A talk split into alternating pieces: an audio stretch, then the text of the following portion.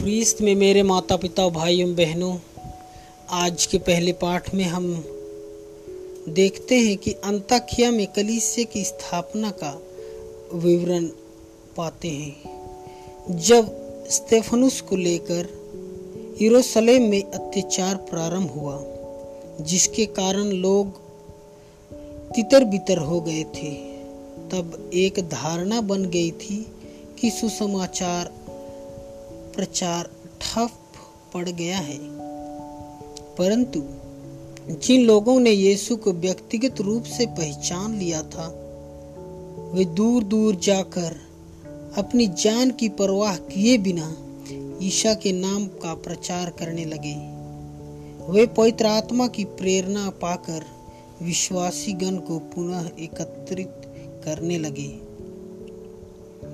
और आज के सुसमाचार में यीशु कहते हैं, मैं भला चरवाहा हूँ।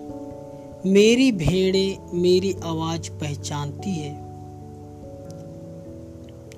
इस दृष्टांत में यह स्पष्ट हो जाता है कि यीशु हमारे भले गडेरिए हैं और हम सब उनकी भेड़ें। वे हमारी देखभाल करते हैं। अपने ही शरीर और रक्त से खिला पिलाकर हमें तृप्त करते हैं।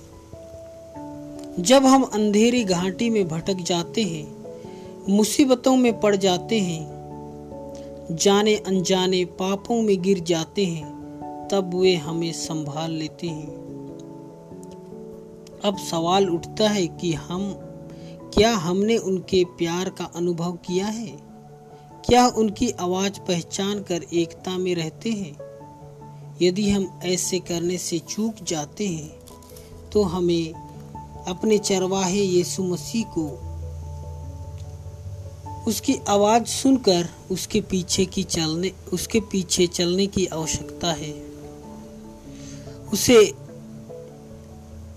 अनुसरण करने की आवश्यकता है, क्योंकि सच्चा भेड़शाला यीशु ही है। और हमारा सुसमाचार के प्रति योगदान यही होगा कि जब हम उस भेड़शाला के सदस्य होंगे तो आइए हम उन भेड़शाला की सदस्य, सदस्यता ग्रहण कर यीशु मसीह में एक हो जाएँ। आमीन